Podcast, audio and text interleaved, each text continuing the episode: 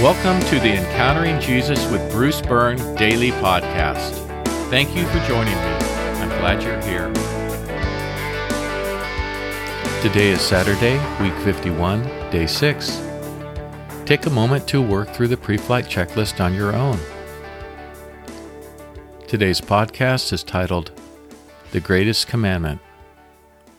Our Bible reading is from the 22nd chapter of Matthew. Now, when the Pharisees heard that he had silenced the Sadducees, they assembled together. And one of them, an expert in religious law, asked him a question to test him Teacher, which commandment in the law is the greatest?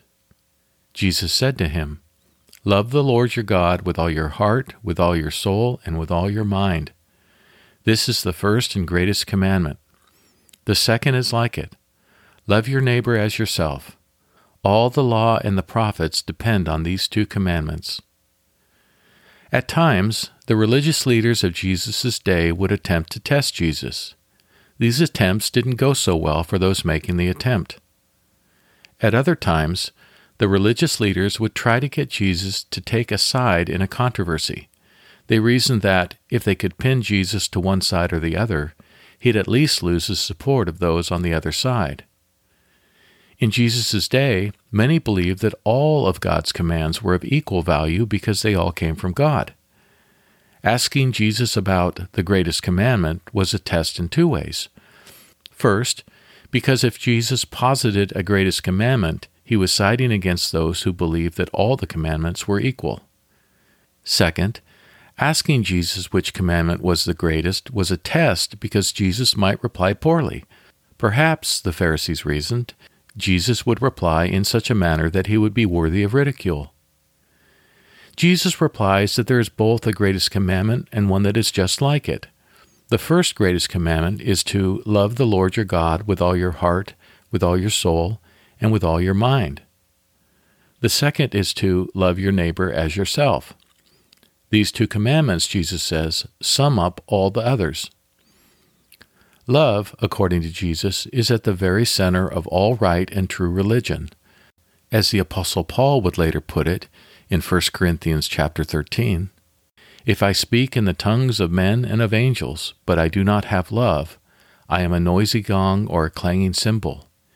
And if I have prophecy and know all mysteries and all knowledge, and if I have all faith so that I can remove mountains, but do not have love, I am nothing. If I give away everything I own, and if I give over my body in order to boast, but do not have love, I receive no benefit. Here are today's questions. Question 1 What, according to Jesus, is the intent of God's law?